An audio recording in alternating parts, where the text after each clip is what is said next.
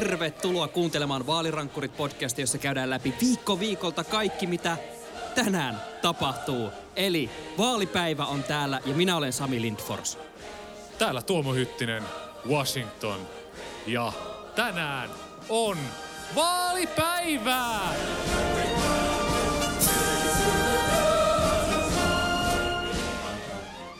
Tuomo, me mietittiin tuossa ennen podin äänittämistä, että milläs musalla me oikeastaan startattais tänään, kun on The Pääpäivä. Ja sitten sä heitit tän Hail to the Chiefin, mikä tuli ehkä hieman puskista, mutta kerro ihmeessä kaikille, myös minulle vielä kerran, että mikä oli tämä syy, minkä takia otettiin ja mikä sen tarina on. Hail to the Chief alun perin. Mä en enää muista, kuka presidentti se oli 1800-luvulla. Kuitenkin oli jonkinnäköistä puhetilaisuutta pitämässä ja hänen puolisonsa sitten pelkäsi, että eihän Herra Jumala, kukaan ei tiedä, että miltä Yhdysvaltain presidentti näyttää, tunnistaako häntä kukaan, kun hän kävelee sisään. Joten tämän presidentin puoliso sitten antoi bändille ohjeen, että hei, soittakaapas tämmöinen biisi, kun presidentti astuu sisään. Sitten tulee semmoinen, että aha, että nyt tapahtuu jotain, ihmiset nousee seisomaan ja sitten kunnioittaa häntä läsnäolollaan. Tämmöinen on tilanne vielä 1800-luvulla, mutta nyt jos Yhdysvaltojen presidentti kävelee oikeastaan ihan minne vaan, niin hänet kyllä tunnistetaan joka paikassa, vaikka sitten Myyrmään ostarilla. Mutta tämä sopii nyt tähän meidän esittelyn hyvin, eli toivon mukaan siellä kaikki tajus nousta seisomaan. Olitte sitten bussissa tai lenkillä, istahtanut penkille laittamaan kengännauhoja takas kiinni, niin pientä asentoa tuon soidessa. Noniin, Tuomo, sä oot tosiaan siellä Washingtonissa ja mä haluan heti tähän kärkeen kysyä sulta, että millaiset tunnelmat siellä on, kun mä oon seurannut esimerkiksi sunkin Twitteristä näkyy, kun Valkoista taloa on aidattu aikalaisen, sanotaan niin kuin tuhdilla varustuksella ja sitten on ollut just kuvia ja uutisia siitä, että monet kaupat on laittanut vaneria ikkunoihin ja suojautunut sitten siltä varalta, että levottomaksi menee. Sä vielä tässä aamulla katselin MTVn uutisaamua ja sanoit, että vielä oli semmoinen aika bilemeininki ja räppi soi. Soiko Kanye West? En tunnistanut, että ketä siellä oli. Kanye ei soinut. Kanye biisit on vedetty jo niin kuin näiden vaalien osalta valuun. Se on jo passee tässä vaiheessa. Mutta kerro ihmeessä, että minkälainen se tunnelma siellä tässä nyt on, kun päivä on tosiaan edennyt ja nyt ollaan pikkuhiljaa päästy siihen moodiin, että ihmisiä valuu äänestämään ja tässä varaudutaan siihen, että mitä ihmettä tuo ensi yö tuo sitten tullessaan. Sanotaan, että aika rauhalliset on meiningit, semmoiset varovaisen hermostuneet ehkä. Eli viime yönä kattelin, kun Valkoisen talon ympäristöä tuossa aidattiin ja nyt se on sitten aidattu kokonaan, laittu vähän sellaista kunnollista valurauta tavaraa siihen ympärille, että jos jotain käy, niin ainakaan sinne presidentin virka-asuntoon sitten ei päästä sisään. Täällä Washingtonissa kauppojen ikkunoihin on pistetty vanerit, mutta kaiken kaikkiaan jengi on aika rauhallisilla mielellä. Mä näen, että ainakin täällä Washingtonissa se on enemmän semmoinen varotoimi. Et varaudutaan siihen, että jos jotain käy. Kävin tuolla äänestyspaikoilla myös tekemässä vähän haastatteluja, niin aika rauhallinen meininki. Mä kävin yhdellä kirkolla, missä 4 vuotta sitten ihmiset sanoi, että siellä oli ollut siis korttelin taakse ulottuva jono tuntia ennen äänestyspaikan avautumista. Nyt mä menin sinne, kun äänestyspaikka oli ollut 2,5 tuntia auki ja siellä oli vaalivirkailijoita ja vapaaehtoisia enemmän kuin äänestäjiä ja sanoi, että oli niin kuin 20-30 ihmistä on käynyt tässä aamupäivän aikana. Eli se voi olla, että kun se oli vähän sivummassa, että ihmiset ei ole sitten jaksanut lähteä sinne. Se voi johtua siitä, että tänä vuonna täällä Washington DC:ssä saa mennä ihan mihin tahansa täällä erityishallintoalueella äänestämään. Et kun esimerkiksi meillä Suomessa, jos äänestää vaalipäivänä, niin kaikille on se oman alueen se äänestyspaikka, minne pitää mennä ja jättää se ääni. Aiemmin se on ollut myös täällä Washington DC:ssä, mutta nyt sitä on vähän helpotettu koronapandemian vuoksi, mutta niin kuin turvavälit kyllä niin kuin hyvin toimii ja onhan tuossa niin kuin 100 miljoonaa ääntä jo annettu, että ehkä niin kuin muuallakaan sellaista ihan älytöntä ruuhkaa ei ole odotettavissa. Joo, se on jännittävää nähdä sitten, että mihin tuo lopullinen äänestys innokkuus sitten lopulta myös nousee, millaiset lukemat siitä saadaan. Mutta koska tosiaan tässä päästään vähitellen siihen asiaan, eli odottelemaan, että milloin alkaa tippua ensimmäisiä arvioita ja mahdollisia tuloksiakin jossain välissä. Äänitämme siis tätä podcastia 6:40 illalla Suomen aikaa. Paljon se on Washingtonissa siis? Se on 11:40. Tämä on tosi hankalaa, kun me tavallaan puhun, että mitä tuleva yö tuo tullessaan. Ja se tavallaan tarkoittaa niin kuin molemmille jotain, mutta vähän eri asioita. Me saadaan mut täällä siis Suomessa ajattele Sami sitä, kun sä viittasit tuohon Uutisaamun pätkään, niin se Uutisaamun haastattelu, missä mä olin aamulla, niin silloin ei ollut edes vaalipäivä. Täällä siis nimenomaan. Ja sitten just oli sanomassa, että just ensi yö tuo niin meille suomalaisille just sitä vaalitulosta ja sitä, että miten niin ruvetaan sitten puimaan sitä, että kuka mahdollisesti voisi julistautua ja missä vaiheessa voittajaksi, kun taas teillä sitten siellä seuraava yö ehkä tarkoittaa sitten sitä, kun ollaan jo jossain määrin löyty jonkinasteiset pillit pussiin ja lähdetään ehkä protestoimaan sinne kadulle, jolloin taas meillä on päivä. Aivot sekaisin, mind blown. Mutta ei välitetä tästä, vaan mennään itse asiaan ja katsotaan, että nyt kun siellä Washingtonissakin tosiaan porukka, jos löytää sinne kirkolle äänestyspisteelle vielä äänestämään, niin millaisia lappusia siellä ehkä sitten tiputellaan? Meneekö se demokraateille vai vaikka kenties republikaaneille? Eli mennään vähän katsoa gallupeja, mitä ne meille povaavat tulokseksi. Miltäs Tuomo sun mielestä näyttää? Musta tuntuu, että edelleenkään ei olla hirveästi liikuttu niistä aiemmista arvioista, eli se Bidenin johto niin kuin kansallisissa kyselyissä kuin ihan sitten osavaltioissa, varsinkin näissä nyt kriittisissä vaankieliosavaltioissa, niin näyttää, että johto on sen verran tukeva, että nyt lähinnä niin kuin mietitään, että meneekö gallupit pahemmin pieleen kuin koskaan. No se on juurikin näin, Sami, mitä sanoit, että mä tavallaan ryhmittelisin ehkä kolmeen ryhmään nämä vaankieliosavaltiot gallupien perusteella. Eli sanoisin, että Minnesota, Wisconsin, Michigan, niissä se Bidenin etumatka on ollut niin suuri, että jos Trump siellä voittaa, niin silloin on tapahtunut jotain todella hirveätä. Sitten toisessa ryhmässä, siihen mä laskisin ehkä vaan Pennsylvanian. Siellä Bidenilla on ollut se 5 pinnan etumatka, mutta hän on myös ehkä vähän menettänyt asemiaan siellä ajan mittaan. Trump on ehkä saanut vähän kiinni, mutta siellä on kuitenkin semmoinen 4-5 pinnan etumatka, minkä pitäisi normaalitilanteessa riittää.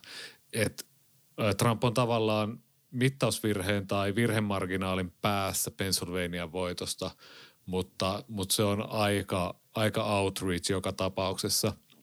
Sitten on tämä kolmas ryhmä, johon mä laskisin Arizonan, Pohjois-Carolinan, Georgian, Floridan ja ehkä jopa Ohioon. Ohiosta ei ole hirveästi puhuttu, mutta siis Arizona, Pohjois-Carolina, Georgia, Florida, siellä Biden on pikkasen edellä. Arizonassa se on ehkä vähän kestävämpi se johto, koska hän on ollut siellä koko ajan niin pitkään. Hänellä on siellä 3 pinnan etumatka ja Arizonassa on perinteisesti aliarvioitu demokraattiäänestäjä, eli demokraatti on saanut periaatteessa niin galluppeja paremman tuloksen sieltä, toisin kuin esimerkiksi Pennsylvaniassa, jossa republikaanit on sitten pärjännyt galluppeja paremmin. Kukaan ei tiedä, mitä Floridassa tapahtuu, että vaikka Biden on siellä edellä, niin Trump saattaa se voittaa vaikka 5. Pohjois-Carolina, en tiedä, Georgia, en tiedä, ne on aika tuommoista toss-up tämmöistä niin kolikoheittomestaa, että kumpi tanssijalla voittaisi, niin en yllättyisi. Mutta siis tästä huolimatta esimerkiksi 538 Nate Silver laittoi tuossa aamulla meidän aikaa Twitteriin, että halusin vain tulla kertomaan, että Trump voi vielä voittaa. Ja tässä niin koko aika ilmassa pidetään myös sitä, että totta kai kun mahdollisuus on olemassa, siis mitä tahansa voi tapahtua, mutta tosiaan vaikka korostamme, että Bidenilla on todella vankat johtoasemat, niin sitten jos ne menee vaikka 10 ääntä osavaltiossa Trumpille, niin sieltä rupeaa sitten niitä kaikkia tippumaan. Nyt säkin oot laittanut meille tänne käsikirjoitukseen kysymykseen, miten niin Bidenin voitto ei muka ole varma. Eli Tuomo Hyttinen, Suomen oma Nate Silver, sormi ojossa täällä. Ja sulla oli tähän siis nyt kuuma ote. Tuomo, ole hyvä. Mitä sä haluat nyt alleviivata? Mun käsittääkseni on todennäköisempää, että Biden saa ihan siis maanvyörymävoiton, siis lähemmäs 400 valitsijamiestä kuin se, että Donald Trump voittaa. Siis se, että Biden vetää ihan 100-0 tämän koko hommahimaa, niin se on joku 20-30% todennäköisyys. Sitten on tietysti tähän 90% todennäköisyyteen, minkä 538 tai 538in malli antaa, niin siihen sitten on just se, että voittaa yhdellä valitsijamiehellä ja sitten, että voittaa, mitähän täällä nyt olisi semmoinen suurin mahdollinen, kun mä tämän käppyrän kaivan, että saa sen tyyliin 400 valitsijamiestä. Tavallaan se on asia, mistä ei ole hirveästi puhuttu, koska me oletetaan, että Donald Trumpilla on jotain tämmöisiä velhonkykyjä, että hän pystyy joka hemmetin kerta voittamaan kaikki ne osavaltiot, mitä hän tarvii. Siis hänellä ei käytännössä ole juurikaan varaa menettää siis Arizonasta, Texasista, Pohjois-Karolainasta, Georgiasta, Floridasta, Pennsylvaniasta, Ohiosta. Hänellä ei ole varaa niin kuin hävitä mitään noista. Ja se olisi aika uskomatonta, jos hän pystyisi ne kaikki vetämään sieltä. Mutta totta kai se on mahdollista ja se on ihan totta, että Donald Trump voi voittaa, mutta ne todennäköisyydet on tosi pienet. Joo, ja tänään itse kun asiasta tosiaan viisasteltiin Yle X etusivussakin ja pohdittiin, että mistä tunnelmista vaalipäivään lähdetään, niin kyllä niin kuin mä oon sanonut aikaisemminkin, mulla on joku semmoinen kummallinen luotto siihen, että Yhdysvallat osaa jotenkin aina yllättää, varsinkin kun kyseessä on Trump, niin sieltä voi siis tulla ihan mitä vaan. Että mä en yhtään, niin kuin, jotenkin sisimmissä niin mä jopa melkein ikään kuin uskon enemmän siihen 2% mahdollisuuteen, että Trump vetääkin jonkun landslidein yllättäen, kun se saa tarpeeksi pikkasen enemmän ääniä kussakin osavaltiossa jostakin ja puff, sit se taas käy niin, että aamuyöllä katsotaan, kun ne ennusteet rupeaa leikkaamaan, kun Trump sinkoaa kohti sitä 100% pikkuhiljaa. Mutta esimerkiksi 538in YouTube-tililtä löytyi ihan siis semmoinen hyvä muutaman minuutin video, jossa käytiin läpi, että miltä tuo vaalikartta, eli osavaltiokartta nyt, miten jaetaan näitä valitsijamiehiä, miten se menisi, jos se virhemarginaali olisi sama kuin 2016 ja jopa, että mitä jos se olisi isompi kuin 2016, niin kyllä niin kuin saa olla todella pahasti kaikki luvut pielessä. Ja siis jos on vaikka isommin, niin silti Joe Bidenille jäi näissä 538in arvioissa 270 valitsijamiestä ja Trumpille 268. Eli jos se kääntyy siihen, että Trump viekin jonkun landslidein, niin kyllä sitten voidaan heittää kaikki Gallup-tehtailijat ihan rauhassa leppäkeihänä sinne valkoisimman lähiön ruosteojaa ja antaa niitä olla siellä ja miettiä hetki, että mitäs tuli pojat tehtyä. Toinen asia, mistä täällä Suomessa ei ole ehkä ihan hirveästi keskusteltu, on tämä Trumpin kampanjan viestintä ja se, että uskotaanko siellä omaa voittoa. Siellä Trump on sanonut, että jos ei ole tänään illalla 8 mennessä selvillä vaalitulos, niin sitten lähtee lakimiesarmeijat liikkeelle. Siellä on nimettömänä vuodettu X-osille tietoja, joiden mukaan Trump aikoo julistautua voittajaksi vaali-iltana, vaikka olisi tyyliin 20% niin laskettu äänistä jossain osavaltioissa. Siis mä mietin, että niin tämä ei ole sellaisen kampanjan puhetta, joka ihan oikeasti uskoisi siihen, että gallupit on pielessä, joka ihan oikeasti uskoisi siihen, että hei me voidaan voittaa tämä homma jotenkin reilusti. Tämä on, niinku, siis on pöyristyttävää. Tämä on ihan kuin jossain pienessä banaanivaltiossa, ihan kuin me, tiedätkö, pelattaisiin DDtä, tämmöistä roolipeliä, ja sitten joku alkaa vaan sekoilee ihan hulluna ja kaikkea sitten, että ei toi voi tehdä, ei toi ole realistista. Vaikka se onkin pelkkää miten mä pelaan aina meidän peleissä? Vaikka se on niinku pelkkää mielikuvituksen tuotetta. Niinku, tää on ehkä asia, jota on alleviivattu liian vähän ja jota mä nyt uskallan tässä ainakin podcastissa sanoa, mutta katsotaan, että ensi yönä, kun tehdään noita suoria, että tuleeko tämä niinku jutun aiheeksi siellä. Tuo on oikeasti hyvä huomio, että en ollut itsekään siis aiemmin ajatellut, että totta, että ei tuo niinku kovin semmoiselta itsevarmalta vaikuta, kun ollaan ikään kuin julistautumassa sille, että ollaan saatu ensimmäiset 10 ääntä laskettua, niin ollaan jo julistautumassa sormipystyssä voittajaksi. Mutta Tuomo, tuossa tosiaan mainitsit, että kun se Trump, jos hän todella aikoo julistautua voittajaksi, todella aikaisessa vaiheessa ja meiningistä uhkaa tulla semmoinen Tropico 3-peli, niin mitä ajatuksia sulla on siitä, tämä on niin kuin, mitä jengi on pohtinut tosi paljon, että mitä jos Trump vaan julistautuu voittajaksi, se ei vaan niin kuin siis suostu myöntää missään vaiheessa, että se luovuttaa, että Biden on voittaja, ei vaikka sitten niin kuin mentäisi jonnekin pari viikon päähän ja tosiaan ne lakimiesarmeijat pyörittelee edelleen jotain ihan helvetillisiä rumpia ympäri osavaltioita, jos suinkin mahdollista. Niin kuin mitä sä uskot, että niin kuin, onko tuo skenaario mahdollinen ja mitä se niin kuin ikään kuin voisi tarkoittaa? No ensinnäkin se vaatisi sitä, että siihen lähtisi joku mukaan, kun Trump on sekoillut näitä... Esimerkiksi sitä, että Joe Biden ei ole syntynyt Scrantonissa. Hän on sekoillut sitä, että lakimiesarmeijoiden pitäisi lähteä liikkeelle, niin republikaanipuolue on ollut vähän mun mielestä hiljaa, että sieltä ei hirveästi ole tullut mitään vastakaikua. Fox Newsillä, mitä mä oon katsonut, niin siellä nyt on lähinnä haukuttu mediaa, että siellä ei ole hirveästi lähdetty messiin tähän, että demokraatit yrittäisi varastaa vaalit, sellaista niin kuin... Sean Hannity tai Tucker Carlson ei ole niin kuin mun mielestä suoraan silleen sanonut. Et tosi paljon riippuu siitä, että mitä joku Fox News tekee. Et jos Trump julistautuu voittajaksi, heillä on kuitenkin tosi arvostettu se dataosasto siellä. Se on mun mielestä ihan olisiko A+:aa jopa 538 rankingeissa, eli siellä niin kuin New York Timesin ja Maristin ja Wall Street Journalin ja CNN ja kaikkien tällaisten laadukkaiden polsterien seurassa, että Fox News on tosi arvostettu.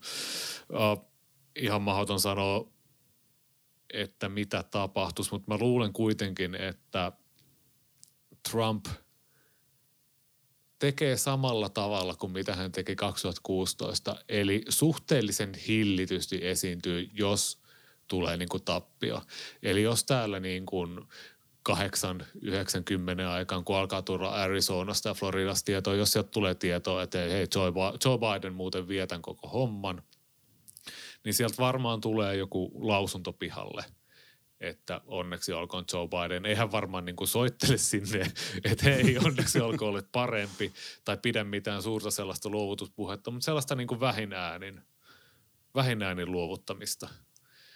Mutta totta kai, jos hän häviää eikä suostu myöntämään tappiota ja kiukuttelee viimeiseen asti, niin 20. tammikuuta täällä Washingtonissa sitten pidetään virka-astuja ja sitten seuraavalle presidentille Joe Bidenille ehkä, jos Biden voittaa. Ja siinä vaiheessa Donald Trumpista tulee ihan tavallinen siviili, jolloin hänet sitten voidaan kantaa ulos Valkoisesta talosta, niin kuin Veikko Vennamo kannettiin eduskunnasta aikoinaan pois. Se olisi upea skenaario.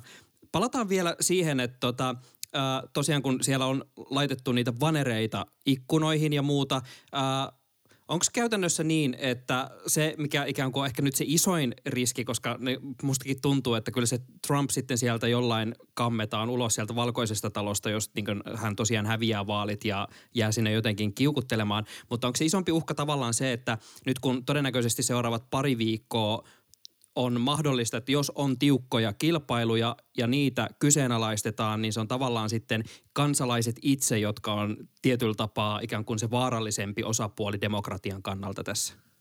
Kyllä varmaankin. Michiganissähän on esimerkiksi osavaltion lainsäädäntö mahdollistaa sen, että aseita saa viedä äänestyspaikalle, mikä on silleen lähtökohtaisesti. Aina fiksua. Minulla on tämä oikeus, joten miksipä nyt en käyttäisi sitä. Kyllä mun mielestä Suomen kuntavaalit olisi ihan hirveät, jos mä en saisi pyssyä kantaa mukaan.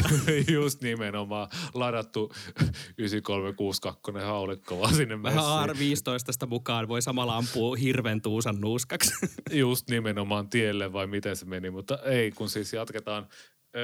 Michigan voi olla semmoinen paikka. Siellähän just on ollut näitä ihan hulluja kuvernöörin kidnappausjuonia ja kaikkea tämmöistä. Pennsylvaniassa, kun me juttelin paikallisen kansalaisjärjestön päällikön kanssa, ja siellä hän sanoi, että odottaa, että tämmöisiä yksittäisiä aseellisia niin kuin militia-tyyppejä menisi tuonne äänestyspaikalle aiheuttamaan ongelmia, mutta oli kuitenkin kovin luottavainen siihen, että se on niin kuin vähemmistöilmiö joka tapauksessa. Et varmaan suurin sellainen mayhem-skenaario, mitä tässä pelätään, on se, että ensimmäiset tulokset, mitä alkaa tulla silloin Floridasta, Arizonasta ja muualta, niin että näyttäisi selvästi menevän Donald Trumpille. Sitten Donald Trump julistautuisi voittajaksi. Sen jälkeen kansa lähtisi kadulle juhliin. Sitten menisi muutamia tunteja, ehkä puoli päivää, kun ruvetaan laskemaan sitten näitä ennakkoääniä, mitä niistä on tullut. Ja yhtäkkiä se alkaisi sitten kääntyykin Joe Bidenille tämä koko vaalitulos. Eli välttämättä se väkivallan uhka ei ole tässä välittömästi vaali-iltana. Se voi olla vaali-iltana, mutta se voi olla niin kuin vasta huomenna keskiviikkona tai torstain puolella. Riippuen vähän siitä, että miten nämä tulokset menee.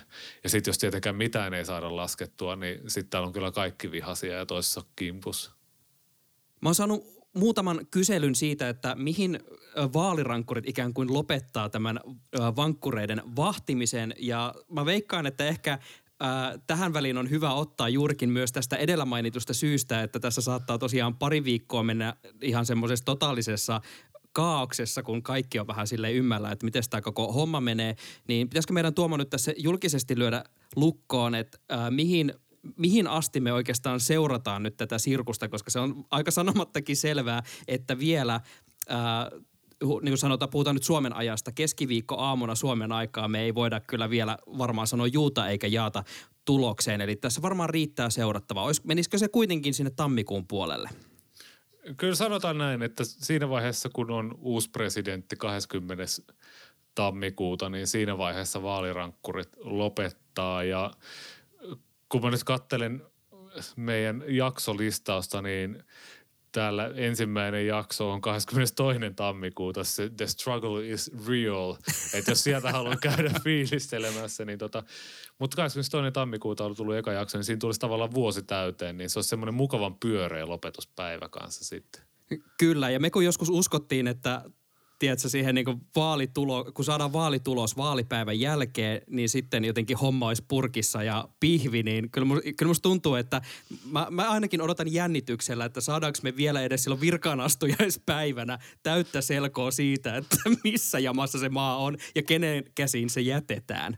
Niin voihan se olla, että Valkoisessa talossa on Donald Trump ja Joe Biden, jotka molemmat haluaa olla siellä presidentteinä, mutta sitten 20. tammikuuta kaiken vaalimöhinän epäselvyyksien keskellä presidentiksi nimitetään ainakin väliaikaisesti Nancy Pelosi. Se olisi kyllä mahtava skenaario ja täysin mahdollista jossain määrin. Tämä kuulostaa siis ihan täydelliseltä Meet the Kardashians-tyyliseltä reality-sarjalta, mitä siellä voisi kuvata siihen aikaan. No niin, jäädään katsomaan, että saadaanko tämmöisiä uusia realityjä. Mutta otetaan tähän, kun ruvetaan valmistautumaan siihen, että sä rupeat vaan seuraamaan päivän mittaan, mitä siellä tapahtuu. Mä rupean tässä kohta menemään nukkumaan, että mä jaksan herätä aamuyöllä seuraamaan tulosseurantaa sitten. Mutta ajateltiin, että me voitaisiin kuitenkin pikkasen arvioida ehkä sitten tämänhetkisten kyselytietojen perusteella sitä, että miten nuo valitsijamiehet saattaisi sitten kuitenkin lopulta mennä. Onko sulla, Tuomo, kuinka kuumat otteet vai aloitanko mä mun pienellä ja hentoisella otteella Davea mukaillen? Aloita sä välillä. Mä oon koko ajan äänessä. Noniin, näinkin päin välillä. Mä tässä täytin itselleni 27 to win karttaa, missä pystyy sitten just ruksimaan, että mikä osavaltio menisi itse kullekin. Ja mä lähdin ehkä täyttämään tätä semmoisella tietynlaisella pessimismillä, että kyllä mä niinku aika surutta laitoin osavaltioita Trumpille. Esimerkiksi Florida menee täältä niinku mulla kyllä ihan suoraan Trumpille. Mulla on semmoinen kutina, että Trump ylittää sen kynnyksen, että hän vaikka saattaa olla pienikin marginaali, mutta kuitenkin mä veikkaan, että Florida menee hänelle kuitenkin. Samoin mä oon laittanut Georgia, Ohio, Iowa, ja Texas. Kyllä mä sanon, että Texas pysyy myös punaisena näissä vaaleissa. Mutta mä uskon siihen, että jos Pennsylvania menee Bidenille, niin se kyllä tarkoittaa sitten myös Michigania ja Wisconsinia sieltä myös aika lailla suorilta. Ja mun tulokset sitten lopulta, kun mä tässä näitä pyörin, lisäsin myös sitten Arizonan, koska mä melkein väitän, että Mark Kelly tekee niin kovaa duunia, kun se, hän myllää senaattorin vastaehdokastaan siellä, niin hän repii myös Bidenin siellä maaliviivan yli. Mulla on Bidenille 291 valitsijamiestä, Donald Trumpille 247. All right, mulla on sitten vähän reilummat otteet. Mä keskityn ainakin siihen, että kun me ei olla Ohiosta puhuttu, niin mä luulen, että sieltä tulee tämän vaalien yllätys. Eli osavaltio, jonka Trump 4 vuotta sitten voitti 8%, niin se kääntyy nyt Joe Bidenille. Mun mielestä FiveThirtyEightin ennusteessa oli ihan 50-50, että kumpi sieltä voittaa. Ohio Bidenille, samoin Arizona, mä uskon myös Mark Kellyin. Ja mä uskon, että Florida kääntyy kans Bidenille. Taas semmonen niinku, no... En tiedä perustuuko mihinkään, koska ei Floridasta koskaan voi sanoa mitään varmaa. Niin kuin aiemmin jo otsikoimme, niin kukaan ei tiedä, mitä Floridassa tapahtuu. Siihen on aina hyvä vedota. Ja sen lisäksi sitten otin Pohjois-Carolinan, että se menisi kans tonne Joe Bidenille. Siellä kuitenkin Tom Tillisillä menee niin huonosti ja Cal Cunningham pärjää niin hyvin, että kyllä mä laittasin sen jaha. Myös. Miltä sun lukemat näyttää? Tämä alkaa kuulostaa aika brutaalilta. Se alkaa kuulostaa aika brutaalilta, mutta se on lukema on 352-186. Ja sitten tässä on tietysti aina se Texas-optio, että jos Texas menee, niin sitten ollaan jo lähellä 400, mutta mä en jaksa uskoa siihen, että Texas, kyllä mä luulen, että se pysyy republikaanisena, vaikka siitä paljon on puhuttukin. Se voi olla lähellä, mutta mulla on semmoinen tunne, että se ei ole vielä, mutta okei, tässä menee arvon kuulijat, vaalirankkureiden jakolinja. Meidän tipping point on selkeästi Florida. Siinä nähdään, että kumpi lähtee viemään tätä peliä, kun noita tuloksia rupeaa pikkuhiljaa tulee. Tämä on mielenkiintoista. Mä sanon, että mä tarjoan kyllä sulle jallut, jos me päästään noihin sun lukemiin. Voit tarjota mulle Budweiserit takaisin. Right. Tämä ei ole kaupallinen yhteistyö, mutta voisi hyvin olla yhteyttä vaan. Mutta koska tämä jakso ei ole täydellinen, ennen kuin saamme tähän vielä loppuun, kaiken takana on twiitti-osion twiitin, niin mä Tuomo laitoin sulle juuri nyt linkin. Hetki. Ja linkki pitää sisällään sen ainoan ja oikean vaalituloksen, nimittäin Janne Hirvasvuorio twiittasi täydellisen meemin tähän vaalipäivään. Biden 0, Trump 0. Paavo Väyrynen, 538 ja koko Yhdysvallat on vihreä. Tuomo, mitä mieltä sä oot, että pitäisikö niin oikeasti vaan tulla siihen tulokseen, että Yhdysvallat tarvitsee reformia ja kaiken kansan yhdistäjä on totta kai Paavo Väyrynen, joka nousee sieltä hissikuilusta ja katsoo ja tajuaa, että okei, tämä kansa tarvitsee minua. Kun sä puhut tarpeesta, niin mun on vähän vaikea suhtautua siihen, koska mä en ole ihan varma, että tarvitseeko kukaan enää vuonna 2020 Paavo Väyrystä, paitsi Kepun puoluehallitus. Mutta mä ainakin tarvitsin tämän meemin, koska jos katsoo, niin tämähän ei ole Paavo Väyrysen oma ruumis, joka on tässä. Että hänen päänsä on fotaroitu Jeb Bushin kasvojen päälle. Tämä oli seuraava kysymykseni. Ja mä sanoisin, että tämä tekee tästä silkkaa nautintoa. Kyllä. Jeb Bush, if you're listening to this, please call us. Please come on our podcast.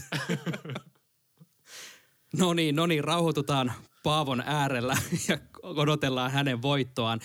Kiitoksia, että kuuntelette Vaalirankkurit-podcastia ja nythän on tosiaan ne jännittävimmät hetket, joten ei muuta kuin Suomen aikaa ensi yönä Twitter laulamaan. Meikäläinen ainakin pyrkii olemaan jossain vaiheessa aamuyötä hereillä, että pääsee seuraamaan esimerkiksi vaikka 3 aikaan, kun Floridan tuloksia ehkä alkaa tulla, niin nähdään, että missä Tuomon ja mun jakolinja menee. Eli @tuomohytti, @Sami Lindfors, @vaalirankkurit seuraa vaaleja. Ja ihan vilpitön kiitos kaikille, jotka on ollut meidän mukana tämän matkan. Tämä podcast on kasvanut paljon suuremmaksi kuin mitä ainakaan mä oon suurimmassa unelmissani osannut haaveilla. Ja kiitos myös Samille, että ollaan tehty tässä näin. Me ollaan nyt rajalla. Sami, hyvät kuulijat. See you on the other side. Muistakaa katsoa Maikkarin suuri vaaliyö. 22.35 Loikkaista lähtee ja sieltä 11:30 asti mennään eri kanavissa. Pitkä yö on tulossa, mutta todella jännittävä yö.